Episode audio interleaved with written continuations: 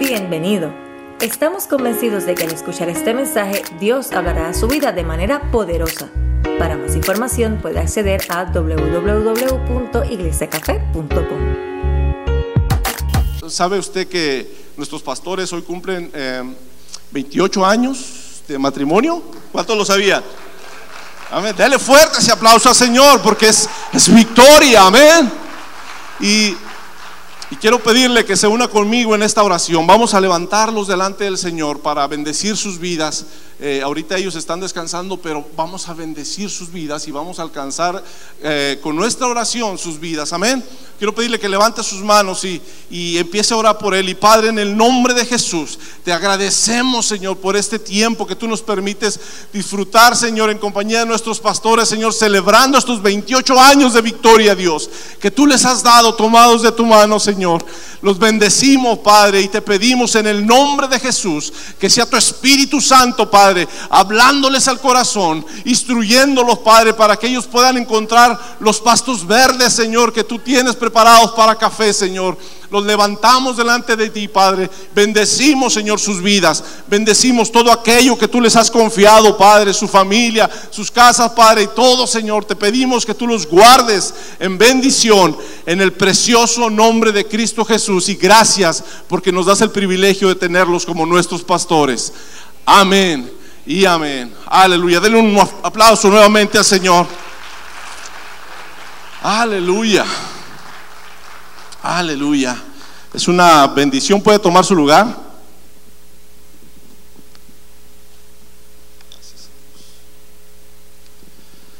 Es una bendición, le digo, estar vivos, amén. Porque mientras hay vida, tenemos esperanza, esperanza de hacer muchas cosas en nuestra vida que nos haga ser mejores. Y sabe que este día vamos a estudiar un tema muy, muy especial. Un tema muy importante. Estamos, vamos a hablar acerca de la madurez en el matrimonio. ¿Cuántos están casados aquí? Levante su mano. Levántela, levántela hasta arriba. Y a ver, ¿cuántos eh, son padres o madres solteros aquí? Levante su mano también. Ahora, ¿cuántos se quieren? ¿Cuántos hay, jóvenes hay aquí que dicen, ah, pues es que yo estoy pensando también ya en... Mira, por allá levantaron la mano varios. Los jóvenes son más miedosos, pero, pero sí quieren. Si quieren, yo sé que si quieren. Aquí no me enredo con esto aquí. Ok.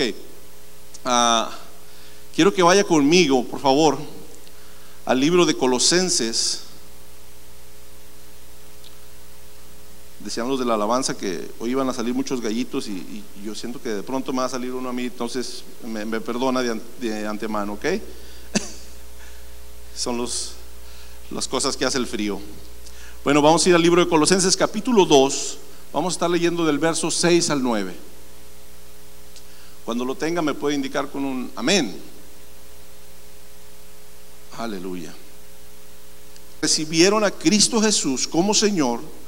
Ahora deben seguir sus pasos. Arraíguense profundamente en Él y edifiquen toda su vida. Diga toda su vida. Arraiguen toda su vida sobre Él. Entonces la fe de ustedes se fortalecerá en la verdad que les enseñó, que se les enseñó, y rebosarán de gratitud. No permitan que nadie los atrape con filosofías huecas y disparates elocuentes que nacen del pensamiento humano y de los poderes espirituales de este mundo y no de Cristo. Pues en Cristo habita toda la plenitud de Dios en un cuerpo humano. Padre, te damos gracias por tu hermosa palabra esta mañana, Señor.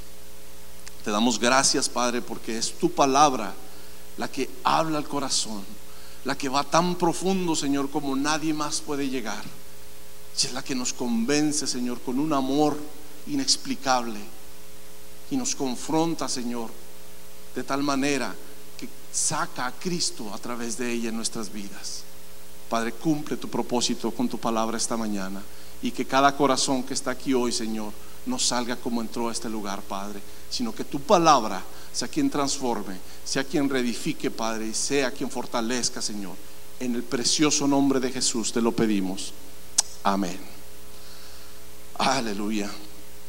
uh, Hemos estado hablando por, eh, a lo largo de esta serie de mensajes acerca de la madurez.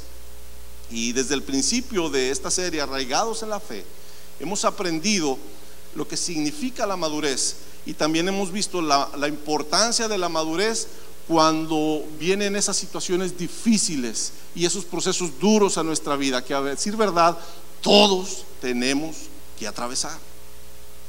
O sea, no podemos decir, no, no, no, tú no lo vas a pasar, todos los vamos a atravesar. Amén.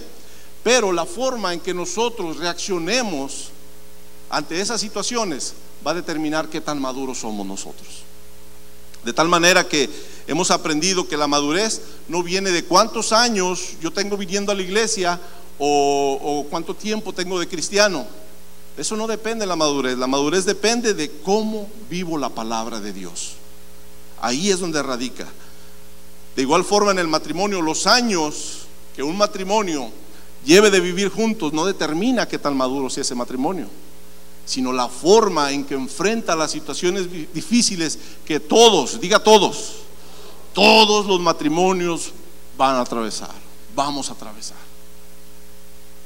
Si usted está casado y empezó a vivir situaciones en su matrimonio, bienvenido al matrimonio, de eso se trata.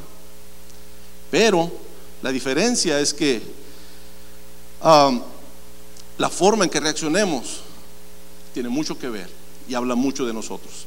Y desde este contexto, quiero que esta mañana podamos ver uh, que el matrimonio sí en realidad enfrenta muchas situaciones, como la falta de comunicación, como las finanzas, como la violencia familiar, como la indiferencia, como la falta de amor, como la falta de reconocimiento, la falta de respeto, la falta de interés, la infidelidad, la pornografía, la falta de perdón, incomprensión.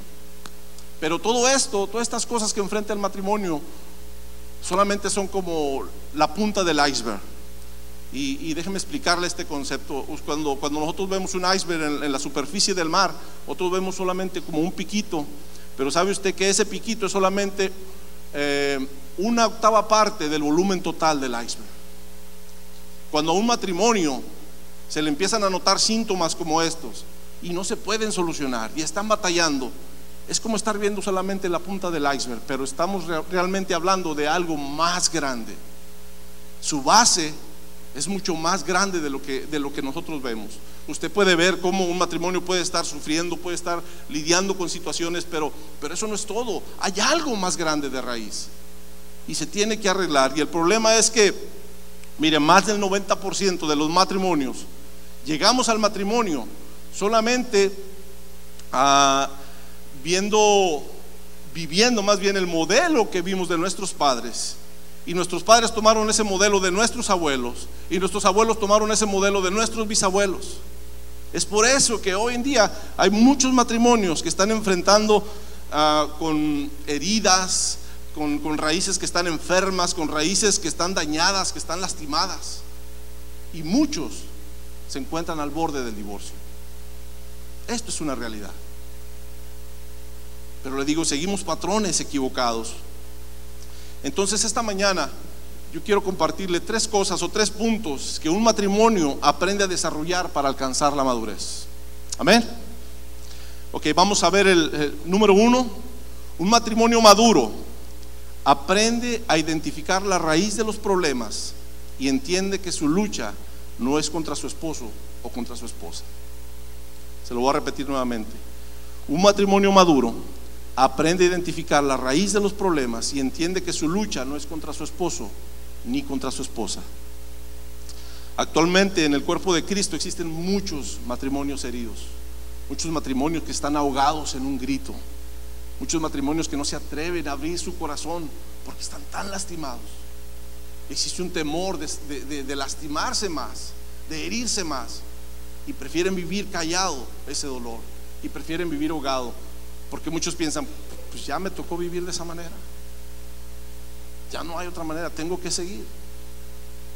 Pero cuántos matrimonios están viviendo así, y, y, y mire, muchos de ellos están viviendo en tantos conflictos que cada día se levantan como preparándose para una batalla que tienen que lidiar contra su cónyuge, contra su esposo, contra su esposa. Y sabe que el diablo le encanta todo esto, porque él aprovecha ese tipo de situaciones para arrastrarnos a través de esta sociedad evolucionista que solamente busca corromper y distorsionar el plan divino de Dios, abaratándolo de tal manera que, que la gente ya, ya, ya escucha matrimonio y, y es como hablar de cualquier otro tipo de relación. Ya no se le da el valor que se le daba al matrimonio. El diablo es el que se está encargando de todo eso, y el diablo se encarga de rebajarlo a relaciones sin compromisos, a relaciones que se rinden fácilmente, a relaciones egocéntricas que piensan que todo se trata de mí, a relaciones en las cuales se casan pensando en que no, yo, yo tengo que casarme con alguien que me ame a mí, con alguien que me dé todo a mí, con alguien que esté dispuesto a entregarlo todo por mí, y se vuelven relaciones egocéntricas, relaciones sin compromiso, relaciones inmorales, ancladas a los deseos de este mundo, que nos ciegan y nos impiden ver, número uno, que no estamos avanzando en Cristo, y número dos, nos impiden ver el precipicio por el cual estamos cayendo y las consecuencias que todo esto ocasiona. Y mire, más allá de las consecuencias en la pareja, son las consecuencias que le ocasionan a nuestros hijos, pero no lo vemos. El diablo se encarga de distraernos de todo eso. Vaya conmigo por favor al Salmo ciento veintisiete.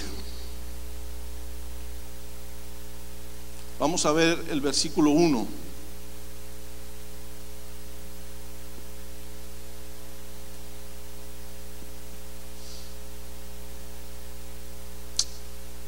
Dice la palabra: si el Señor no construye la casa, el trabajo de los constructores es una pérdida de tiempo. Si el Señor no protege la ciudad, protegerla con guardias no sirve para nada. Miren, la palabra es bien clara. La palabra es bien clara. Y este versículo nos está diciendo que si Cristo no construye mi casa, no podremos tener una buena comunicación. Si Cristo no construye mi casa, seguiré viviendo con falta de amor. Si Cristo no construye mi casa, seguiré experimentando violencia familiar, seguiré experimentando indiferencia, seguiré experimentando incomprensión, falta de reconocimiento, seguiré experimentando infidelidades, pornografía, falta de perdón, heridas. Si Cristo no construye mi casa. Es más, si Cristo no construye tu casa, tú no puedes decir que amas a tu cónyuge y a tus hijos, porque Él es el amor. Tú no puedes dar amor si no conoces, si no tienes al amor en tu vida, construyendo tu casa.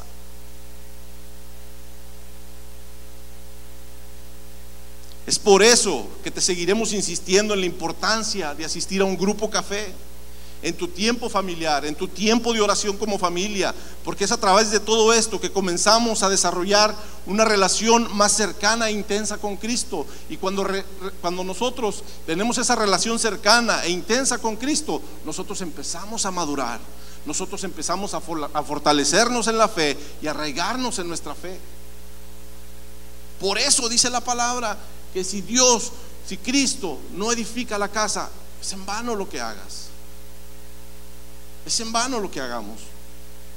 Cuando el pastor Richard predicó la serie Su Espíritu en Mí, él nos dijo que para que Cristo sea el centro de mi familia, tiene que ser el centro de mi matrimonio.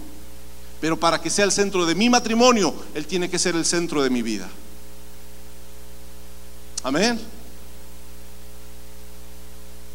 Aleluya. Vamos a ver el, el Lucas. Vamos bien rápido a la palabra. Yo le, yo, yo, yo le exhorto, anote cada versículo que estamos viendo y analícelos en su casa, estúdielo con su esposa, estúdielo con su esposo. Lucas seis, vamos a leer del verso cuarenta y seis al verso cuarenta y nueve.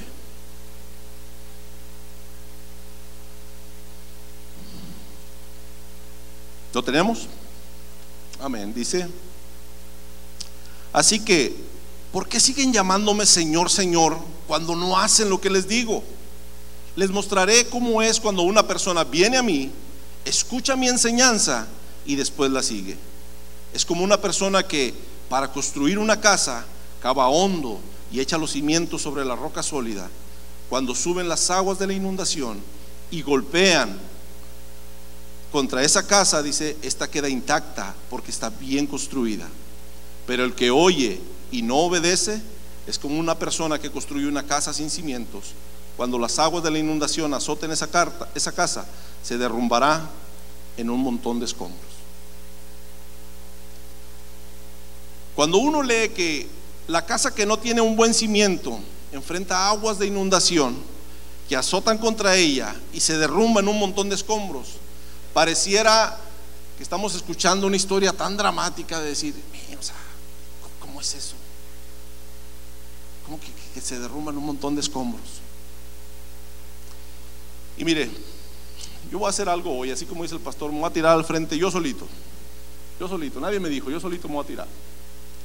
Porque yo pude experimentar cómo mi casa se derrumbó en un montón de escombros. Yo pude experimentar cómo las tormentas y la inundación golpeó tanto mi casa que por no tener un buen cimiento se derrumbó en un montón de escombros. Esto es una realidad. Yo quiero que abras tus ojos, quiero que abras tus oídos y que abras tu corazón y puedas entender lo que Dios está hablando a tu vida esta mañana. Amén. Ah, literalmente y definitivamente mi casa se cayó en un montón de escombros por mi desobediencia, por mi orgullo, por mi soberbia, por pensar que que yo podía arreglar todas las cosas. Pero lo más, lo, lo principal por lo que mi casa se, se derrumbó fue porque yo vine a la iglesia, yo escuché la palabra, pero no la seguí. Cristo no fue el centro de mi, de mi familia. Yo pensaba que Él era el centro de mi familia. Yo pensaba que lo que yo hacía era suficiente. Y mire, yo estaba en la iglesia, yo iba a la iglesia, yo servía en la alabanza, yo estaba ahí y yo pensaba que todo estaba perfecto porque yo tenía mi negocio, todo estaba caminando muy bien. Yo duré trece años en este matrimonio y pensé, ¿qué puede pasar? Todo está bien, todo se ve bien, estoy yendo a la iglesia, tengo trabajo, tengo dinero, le estoy dando lo que necesitan en la casa, ¿qué más puedo pedir? Pero no me di cuenta cuando de repente me di envuelto en aguas tempestuosas, en vientos que empezaron a azotar mi casa. Y por no tener un buen cimiento, se empezó a caer, como dice la palabra, en un montón de escombros. No tomé mi lugar como sacerdote, como líder, según la palabra. Tomé solo lo que a mi parecer era correcto. Como muchos cometemos ese error, pensando, te digo, en que si yo trabajaba y no les faltaba nada, eso era suficiente para ellos. Y empecé a construir sin Dios y no me di, no me di cuenta en qué momento comenzó, comenzó todo esto. Y, y es algo que cuando está pasando tú lo quieres parar y quieres que esto se detenga y quieres que la, la tormenta se detenga, pero sabes que el único que podía decirle a la tormenta para, no estaba en mi barca, no estaba ahí. ¿Cómo le podía yo decir que parara la tormenta si yo no lo había invitado a mi barca?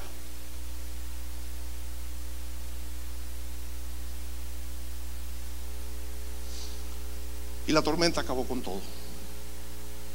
La tormenta del divorcio afectó tanto mi vida, tanto mi vida, que quise recuperar en meses lo que se derrumbó por descuidos durante mucho tiempo. Y duele ver cómo se desintegra tu familia. Y duele ver cómo afecta tu vida, y no solamente tu vida, sino la vida de tus hijos también. El ver cómo mis hijos empezaron a a ver, a caminar entre un montón de escombros que había. Empezaba a ver cómo, cómo los había lastimado tanto. Empezaba a ver cómo ellos andaban en toda esta destrucción. Pero empecé a recordar también cuántas veces pude haber tomado decisiones diferentes y no lo hice. Y no lo hice.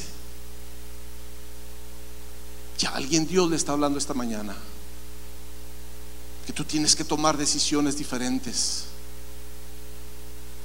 No te puedes dar el lujo de seguir pensando que todo está bien, que no puedes creer que es suficiente lo que estás haciendo. Nunca va a ser suficiente lo que hagas para conocer a Cristo y para meterlo en tu matrimonio, en tu familia. Nunca va a ser suficiente. Y es que cuando nos vemos envueltos en conflictos de pareja, nos volvemos tan egoístas y queremos buscar salvarnos nosotros mismos primero, y pasamos por encima de quien sea. Y a veces nuestros hijos corren también esos, esas consecuencias, y no lo vemos y no lo medimos, porque solamente estamos pensando en nosotros mismos, y los confundimos y los herimos. Fue tanto dolor el que se experimentó con esta situación, que te digo, solamente alguien que ya lo vivió puede entender lo que estoy hablando. Pero si tú no lo has vivido, déjame decirte que tú no tienes ninguna necesidad, no tienes ninguna necesidad de pasar por eso. Tú hoy tienes la oportunidad de rendir tu vida totalmente a Cristo. Tienes la oportunidad de traer a tu esposa a Cristo, de traer a tus hijos a Cristo, y que puedan ser una familia que tengan a Cristo en el centro de su vida. De tal manera que hoy, el día de hoy, muchas personas no van a tener excusa de decir, yo no sabía. Dios te va a confrontar esta mañana. Amén. Todo este dolor que causó esa inundación, después que lo vi todo perdido, todo ese dolor fue el transporte, que miren cómo es la cosa, fue el transporte que me llevó nuevamente al amor de Cristo. Fue el transporte que me dijo, eh, regresa a la cruz, regresa a la cruz. Le decía en un principio, estamos vivos. Y era lo que el Espíritu me decía, estás vivo, estás vivo, y en mí sigues teniendo esperanza. En mí siempre vas a tener una oportunidad. Regresa a mí, regresa a la cruz. Y fue lo que hice. Tuve que volver a la cruz. Vine y entendí que para amar tenía que conocer a la fuente del amor. Tenía que comenzar a construir mi relación con Él. Y fíjese, y antes de tomar la decisión de compartir mi vida con alguien más, yo tomé la decisión de compartirla con Cristo. Oh, man. Es que es lo mejor que nosotros podemos hacer. Pero yo tuve que pasar todo eso. Pero tú no tienes necesidad de pasarlo para entenderlo. Amén. Y Y yo le comencé a pedir al Señor un nuevo comienzo, y Él en su misericordia, porque yo no lo merecía, Él en su misericordia uh, me dio ese nuevo comienzo. Yo comparto mi vida con una hermosa mujer.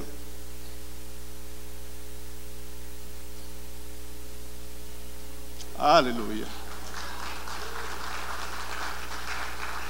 aleluya. Wow.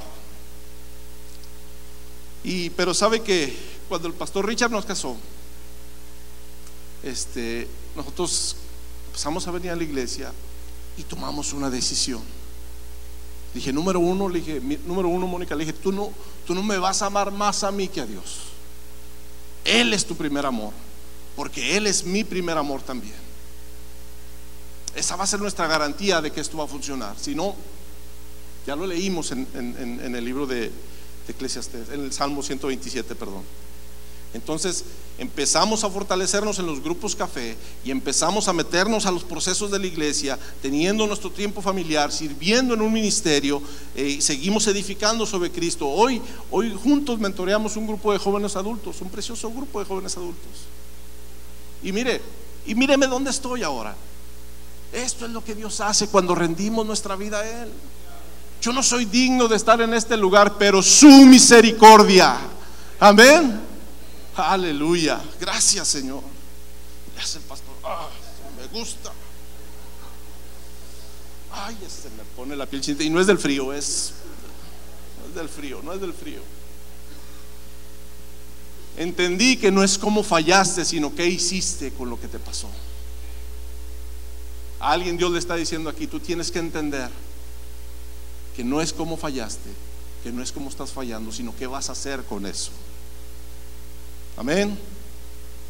Lo que quiero compartirte esta mañana es que si no construyes sobre la roca que es Cristo, tú no podrás resistir. Créeme, no podrás resistir. Cuando los golpes de las tormentas y de la inundación lleguen a tu vida, y hoy Dios me dijo que te dijera que dejes de jugar con tu matrimonio, que dejes de jugar y que lo tomes en serio. Dice Dios, porque ese es un regalo que yo te di. Deja de ya de vivirlo como el resto del mundo lo vive. Tú ya no eres del mundo, tú eres mío, tú eres mía, tu matrimonio es mío, tu familia es mío. Deja de vivirlo como el mundo lo vive. Dios quiere que reaccionemos y que entendamos lo que Él está hablando a su pueblo. Amén. Así que, hombre, ser hombre no es hacer lo que quieras hacer, sino lo que tienes que hacer. Te lo voy a repetir, hombre, porque siempre somos los más calladitos. Necesitamos a veces que nos jalen las orejas más fuerte. Ser hombre no es lo que quieras hacer, sino lo que tienes que hacer. Y la esposa aprovecha y dele un codazo ahí. Pero ahora escúchame tú, mujer. Tú o construyes tu casa con sabiduría, o con manos necias lo vas a destruir. Eso es lo que dice la palabra. Pero nosotros nos empeñamos en seguir alardeando que somos capaces de manejar nuestro matrimonio y nuestra familia sin ponerlo a Él en la ecuación. Es el peor error. Es el peor error que cometemos. Dios me decía mientras escribía el mensaje, dice: Alex, si tú pudieras ver un equis ray, una radiografía de mi pueblo, y si pudieras ver mi iglesia y los matrimonios, cómo sufren en silencio, con gritos ahogados, siendo devastados por tormentas, por inundaciones, tantos corazones heridos. Pero es que ellos me han cerrado la puerta de su casa y de su corazón. Y él me decía, diles que yo no puedo detener una tormenta si no he sido invitado a subir a su, a su barca. Es mi deseo construir con ellos, es mi deseo enseñarles mi amor para que aprendan a amar. Ese es el deseo del corazón de Dios. Él nos grita por todos lados que Él quiere tener relación con nosotros, que Él quiere que lo invitemos a nuestra casa. Pero seguimos tan empeñados en pensar que nosotros podemos hacerlo.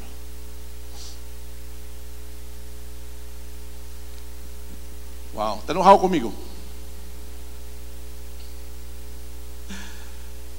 Número dos, el matrimonio maduro aprende a unirse para pelear contra toda artimaña de Satanás.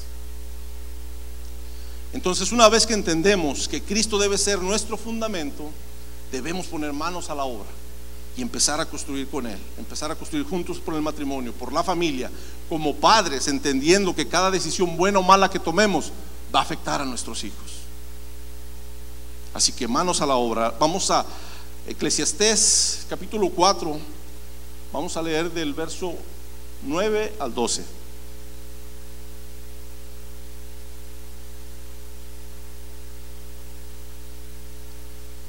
Aleluya. ¿Cuántos le pueden dar gloria a Dios? Dice la palabra: es mejor ser dos que uno, porque ambos pueden ayudarse mutuamente a lograr el éxito. Si uno cae, el otro puede darle la mano y ayudarle, pero el que cae y está solo, ese sí que está en problemas. Del mismo modo, si dos personas se recuestan juntas, pueden brindarse calor mutuamente, pero ¿cómo hace uno solo para entrar en calor? Alguien que está solo puede ser atacado y vencido, pero si son dos, se ponen espalda con espalda y vencen. Mejor todavía si son tres, porque una cuerda triple no se rompe fácilmente. Amén. Ahora,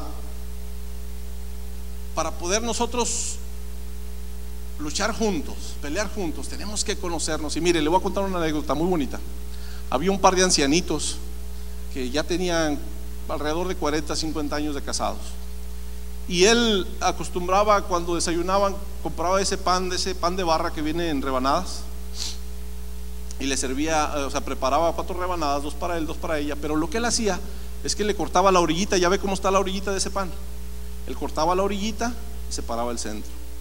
Entonces él se comía el centro y las orillitas se las daba a la esposa.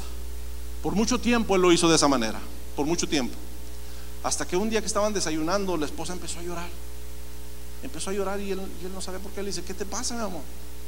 Dice, es que yo no sé por qué llevamos tanto tiempo que siempre repartes el pan de la misma manera. Dice, si supieras que a mí lo que más me gusta es la parte del centro y tú siempre me das la orilla.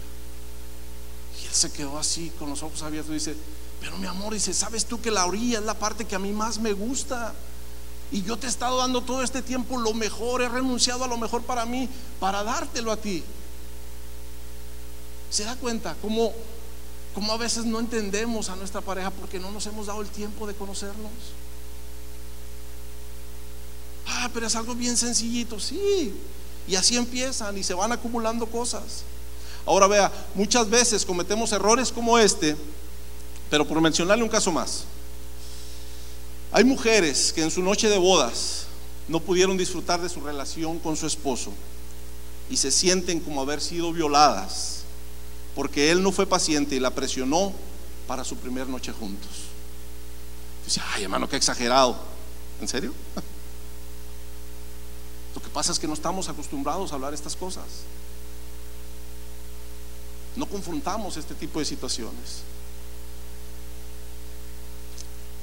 Y cuando pasa esto en el matrimonio, se vive esto por muchos años. Y la mujer, por vergüenza, por temor, jamás dice nada. Y se queda callada. Y vive con esto. Y el hombre muchas veces, por seguir satisfaciéndose él mismo, no le importa cómo ella se siente, cuando la sexualidad fue para que lo disfrutáramos los dos. Los dos.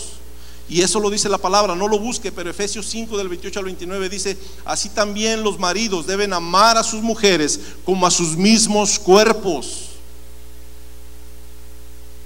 El que ama a su mujer, a sí mismo se ama. Porque nadie aborreció jamás a su propia carne, sino que la sustenta y la cuida, como también Cristo a la iglesia. Amén. Ahora fíjese bien. Vamos a ver el otro lado de la moneda. Cuando el hombre desea estar con su esposa y ella se niega, buscando un sinfín de pretextos, y ahí anda el pobre hombre comprando botes de Advil por todos lados. Dice, no, no, no, es que le puede doler la cabeza y por si acaso yo compro unos diez por si se acaban en la farmacia. Entonces, ok. Entonces, de tal manera que el hombre, usted se acuerda los primeros días cómo entraba con una rosa en la mano a la recámara, bien romántico. Ahora entra con un Advil en la mano y un vaso de agua en la otra. Así es, solo por si acaso, ¿eh? Solo por si las dudas. Pero fíjese que todo esto no, nos da risa, pero, pero la verdad es de que uh, sucede. Y cuando el hombre se siente rechazado por su esposa, el hombre también se lo calla. Y de repente el hombre empieza a Uh, conoce a una persona en el trabajo y esa persona empieza a ins- hacerle insinuaciones y él se siente atraído por ella y se abre una oportunidad. O de repente el hombre empieza a buscar una oportunidad para estar solo en su casa y prende la computadora y empieza a navegar por la red, y créame que no es para buscar la, la, la página de café. Esa es una realidad. Tenemos que hablarlo como es. ¿Cuántos hombres están por no hablar esa situación? Siguen prefiriendo ahogarlo haciendo otras cosas, pero lo único que se hace es como una bola de nieve que se va haciendo más grande y se va haciendo más grande y se va haciendo más grande. Y las mujeres pueden pensar, ay sí, pues, qué tan sufridos ellos, ¿verdad? O sea, ellos sí la sufren mucho, pero, pero mira, lo que trato de decirte es lo que dice primera de Corintios siete cinco. Dice, no se priven el uno al otro de tener relaciones sexuales, a menos que los dos estén de acuerdo en abstenerse de la intimidad sexual por un tiempo limitado para entregarse más de lleno a la oración. Después deberán, volver a jun- deberán volverse a juntar a fin de que Satanás no pueda tentarlos por falta de control propio. Dice, a fin de que Satanás no pueda tentarlos por falta de control propio.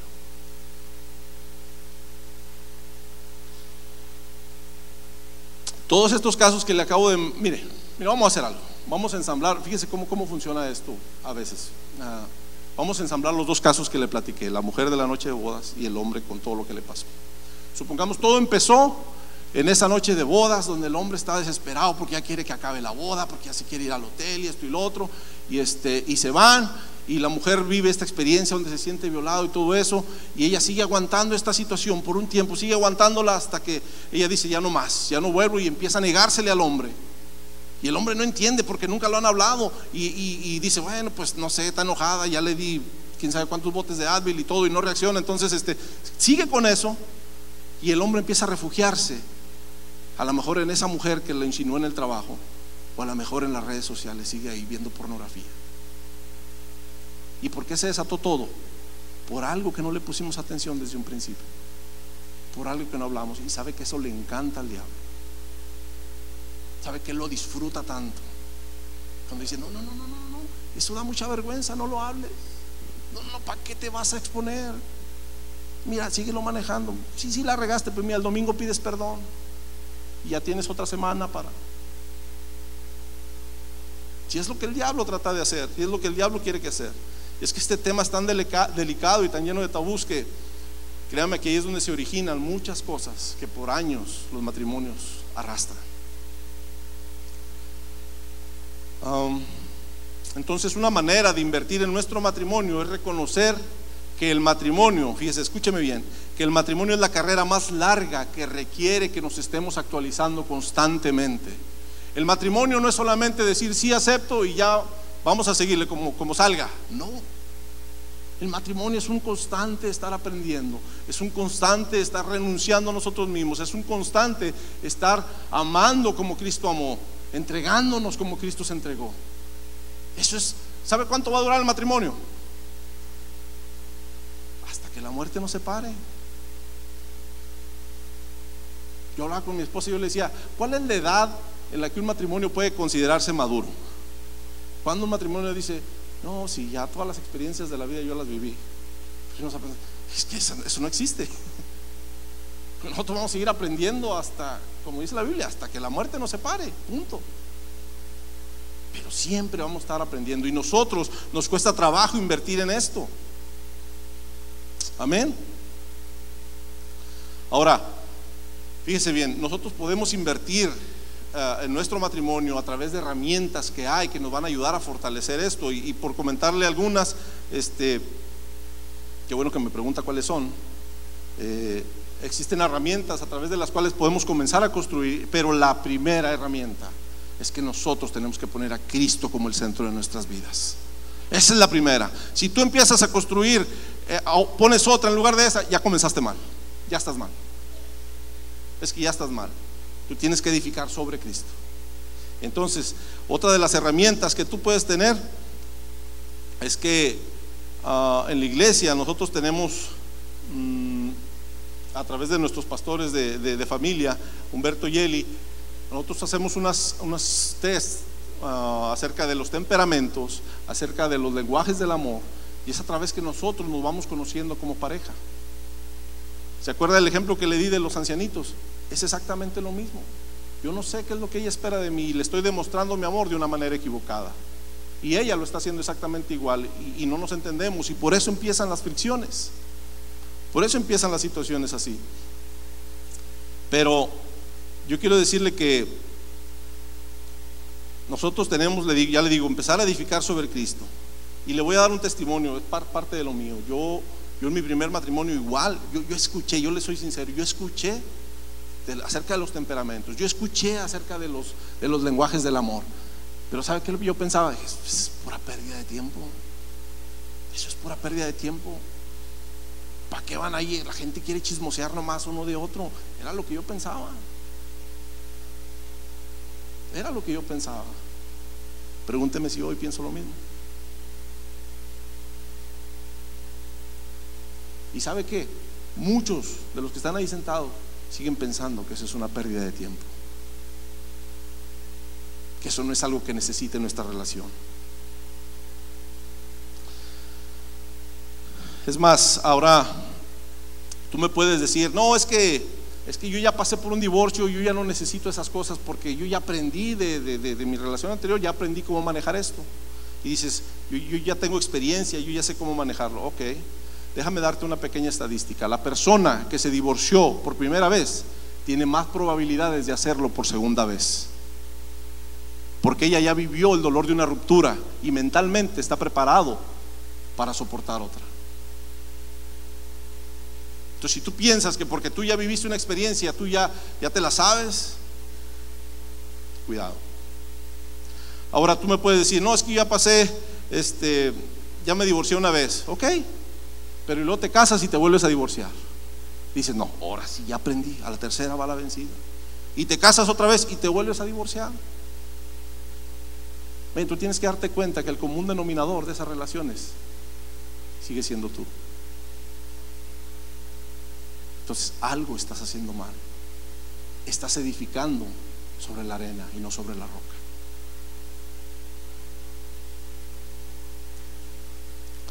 Ok, entonces solo para quienes quieren invertir de forma correcta, yo les, yo les invito.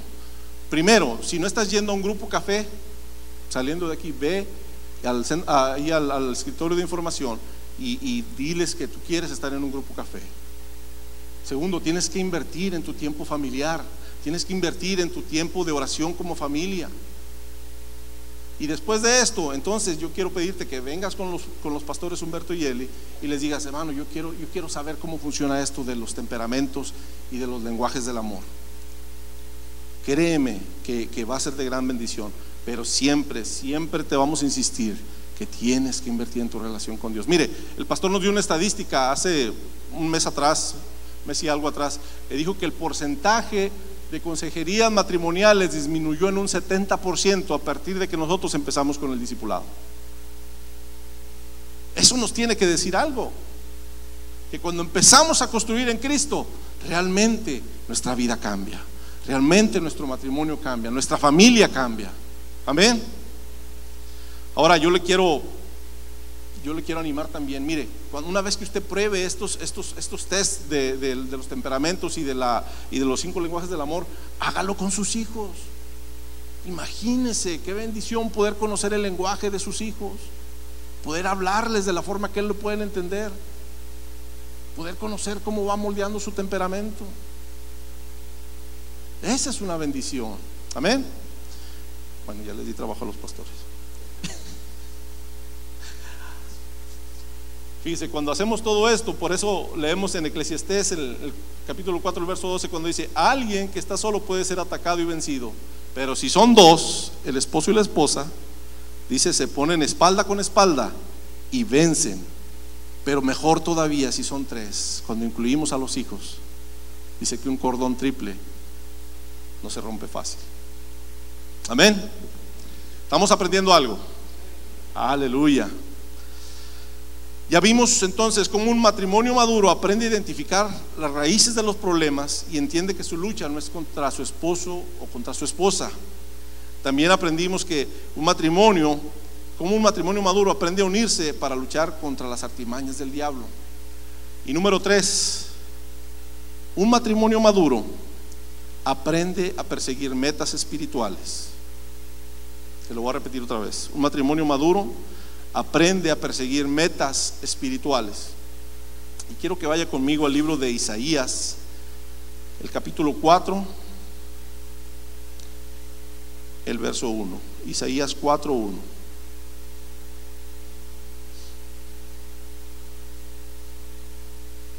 ¿Lo tenemos?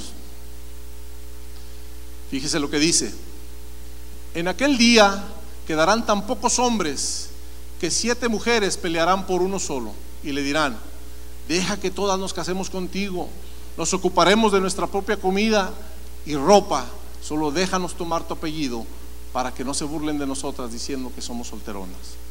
Ay, como que ese es el sueño de todo hombre, ¿verdad? Oye, ¿en serio? ¿No va a poner la comida? ¿No va a poner la ropa? ¡Wow! Nomás visitas al mall. Pero, pero mire esto. Vamos, vamos a, a escudriñar esta parte de la escritura. Este es un versículo profético que habla acerca de siete mujeres. Si usted va al libro de Apocalipsis, habla de las siete iglesias. De manera que estas siete mujeres que habla Isaías están representadas por iglesias. Está hablando a la, a la iglesia de hoy día. Y dice que en aquel día, dice, van a estar peleando por un solo hombre. ¿Quién es ese hombre? Cristo. Es el que clamamos en todas las iglesias, ¿cierto? Y le vamos a decir: danos, déjanos casar contigo, dice. Nos ocuparemos de nuestra propia comida y nuestra propia ropa. Solo déjanos tomar tu apellido para que no se burlen de nosotras. ¿Cuánta gente está viniendo hoy a la iglesia y le dice de esa manera a Cristo: déjame llamarme cristiano, déjame estar aquí para que conozcan que soy cristiano, para que sepan, pero, pero, pero déjame decirte una cosa, yo no quiero, no quiero que tú me des la comida, yo no quiero ser alimentado por ti. Para mí, y le decimos, para mí, esa comida que rechazó Daniel, esa comida del rey que rechazó Daniel, me sabe más deliciosa. Yo quiero seguir comiendo esa comida. No me des tu comida, yo me voy a encargar de alimentarme. Pero sí, dame tu apellido para que cuando salga me digan: Dios te bendiga. Y es más, hasta le voy a poner un pescadito ahí al carro. Y le decimos también: pero tampoco quiero que me des tu vestido, yo voy a comprar mi propia ropa. Yo me voy a vestir de, de religión, como lo hacían los fariseos, para que todos vean esta apariencia de piedad en mí. Pero no me voy a vestir de relación, porque eso es más comprometedor, eso me exige más. Y no, no, no, no, no, Señor, solamente tu apellido, por favor. Deja que yo me llame cristiano, deja que me digan hermano, eso sí, pero no quiero nada más de ti. Te voy a buscar aquí, voy a estar en tu casa, pero no quiero compromisos. Ouch. Wow. Ahora miren, yo traje algo por aquí que quiero compartir, así no me enredo. Pero bueno, ¿qué es eso, Alex? Ahorita vamos a ver. Hablando de que, así como dice la palabra, que nos preocupamos tanto por lo que nosotros queremos comer y vestir, y solamente estamos buscando llamarnos cristianos, que Cristo nos dé su apellido. Yo le voy a explicar qué es todo esto, toda esta telaraña que traigo aquí. Miren, es como da vuelta hasta acá. Esta cuerda, esta, esta, esta ilustración la vi de un pastor, este, y me gustó mucho y muy apropiada para verla, el pastor Francis Chan. Y, y, este, y mire, él decía que esta cuerda representa una línea de vida, una línea de vida desde aquí hasta que termina. Esta representa la vida de nuestra existencia. ¿Y cuánto es nuestra existencia? Claro, eterna, en cualquiera de los dos lugares, pero va a ser eterna, ¿cierto? Entonces, toda esta línea, y yo la tengo hasta aquí, termina aquí, pero esta puede dar vueltas y vueltas y vueltas en todo el mundo porque es eterna, ¿cierto? ¿Y cuántos alcanzan a ver este pedacito rojo aquí? Este pequeño pedacito rojo representa nuestra existencia aquí en la tierra. Y nosotros nos afanamos, nos desgastamos, nos preocupamos, nos matamos trabajando, nos matamos haciendo tantas cosas para vivir cómodos en esta pequeña parte de la línea de vida. Y fíjese, imagínese, venimos por aquí y decimos: no, no, no, tengo que estudiar. ¿Se alcanzan a ver? ¿Se alcan- Mira, tengo que estudiar, tengo que estudiar duro, duro, duro, duro, porque por aquí tengo que tener mi carrera, tengo que tener aquí lo que quiero estudiar. Y luego después que, que me gradúe, tengo que trabajar duro, duro, duro, porque, porque me quiero casar con la mujer que yo quiero, ¿cierto?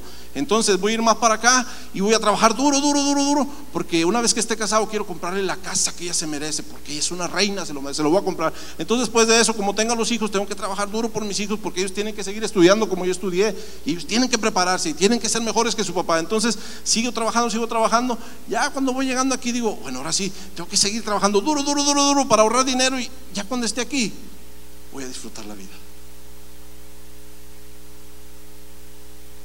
Y se nos olvida: ¿qué pasa con esto? ¿Y qué pasa con esto? ¿Y todo esto dónde va a quedar? porque nos afanamos tanto en esta pequeña parte roja de nuestra línea de existencia, que se nos consume la vida ahí, se nos va la vida aquí, y no tenemos metas espirituales. Y yo sé, yo sé, alguien te puede venir y te puede decir: oye, pero es que no seas tonto, ¿cómo vas a, a, a darle más importancia a las cosas de la iglesia ahorita? Vas a afectar tu futuro y, y eres un tonto, no lo hagas. Tú dedícate a lo que tienes que hacer. Tienes que tener una buena carrera, tienes que alcanzar todo el dinero que quieres. Y, y te dicen: no seas tonto. Dime quién es más tonto, si el que hace eso para no afectar esta pequeña línea roja, porque es tan tonto que no busca al Señor para afectar el resto de esta línea. ¿Quién es más tonto? Pero seguimos insistiendo, y, y Pablo por eso decía: no, es que, es que yo, yo, yo todo lo que yo tenía, todo lo que yo hacía, yo hoy lo tengo por basura, por, por, por ganar el amor de Cristo, por alcanzar la excelencia del conocimiento de Cristo, y yo voy a invertir todo esto y no me importa. Para mí el morir es ganancia, pero para mí el vivir es Cristo, y no solamente para esta vida, sino para el resto de la vida. Pero nos consumimos con esto. Y lo último que pensamos es en buscar metas espirituales.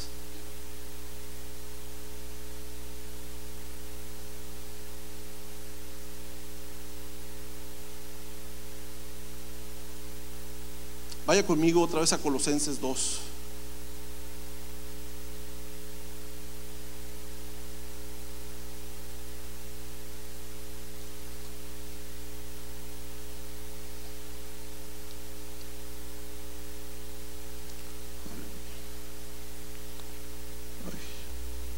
Perdón, es Colosenses tres.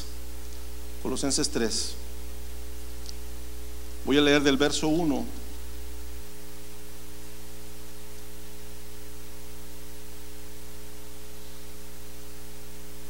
al verso diecinueve.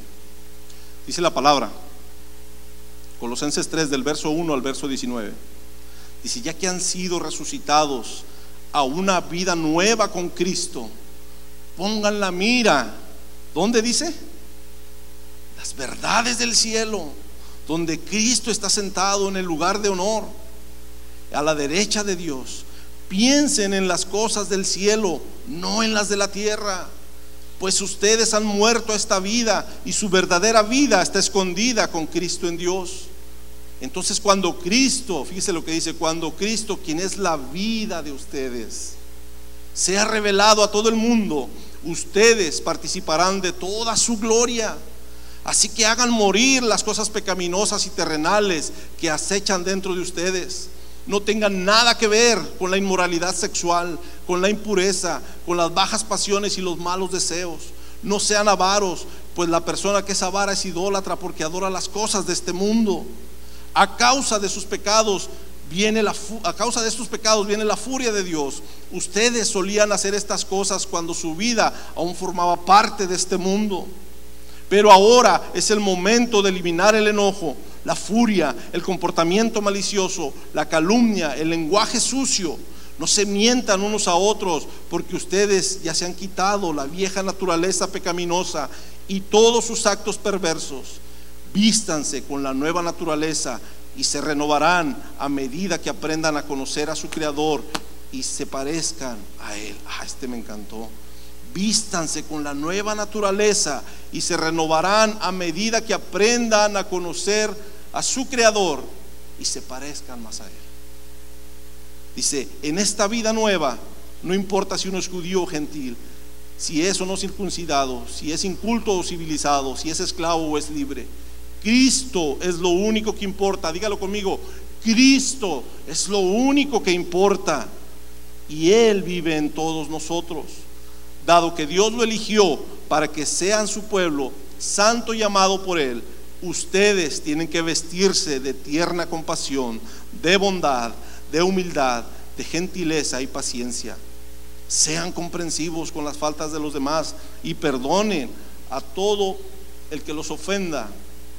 Recuerden que el Señor los perdonó a ustedes, así que ustedes deben perdonar a otros. Sobre todo, vístanse de amor, lo cual nos une a todos en perfecta armonía. y la paz que viene de Cristo gobiernen sus corazones, pues como miembros de un mismo cuerpo, ustedes son llamados a vivir en paz. Y sean siempre agradecidos. ¿Y sean qué? Siempre agradecidos.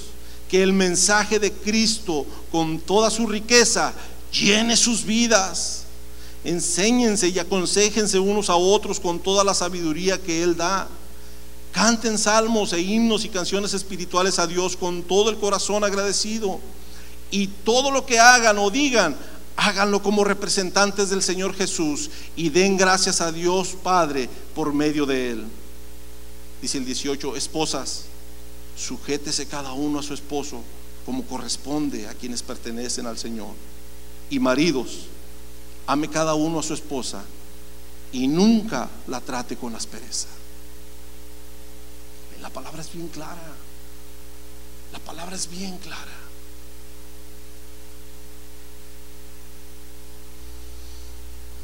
Dios quiere levantar una generación de matrimonios que vivan enfocados en Él, arraigados en Él. Matrimonios, padres y madres que lo tengan a Él como el fundamento, que quieran vivir como Él vivió, una generación que quiera seguir sus pasos. Cristo está haciendo un llamado hoy a matrimonios, a los matrimonios que están aquí, a los padres y madres solteras que están aquí. Él está haciendo un llamado.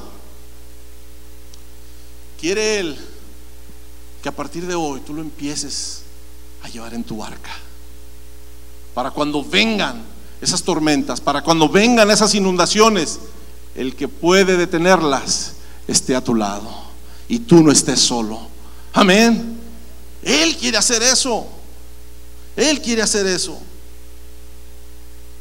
Si has perdido tiempo, como leíamos ahorita, si has perdido tiempo tratando de proteger a tu familia y diciendo, no, no, no, no, no, es que yo tengo que trabajar para darles lo mejor a ellos, es que yo tengo que este, esforzarme por poner la mejor alarma en la casa por sí, para protegerlos a ellos. Miren, la Biblia lo dice claramente, en vano, en vano, si Cristo no protege la ciudad, en vano vela la guardia. En vano es que te afanes tratando de, de cuidar todo lo que, lo, que, lo que tienes, si Él no está ahí. Tú nunca, nunca, escúchame bien, nunca vas a poder cuidar a tu familia como Cristo la cuida. Póngase de pie en esta hora, por favor.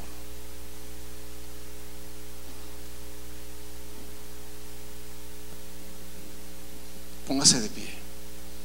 Como ha sido de bendición para ti, te exhortamos a que puedas bendecir la vida de otro. Recuerda, existimos para ser discípulos y hacemos discípulos para hacer la diferencia. Si deseas saber más acerca de Iglesia Café o dar alguna donación, puedes hacerlo a través de nuestra página de internet a doble u doble u doble u punto iglesia café punto com.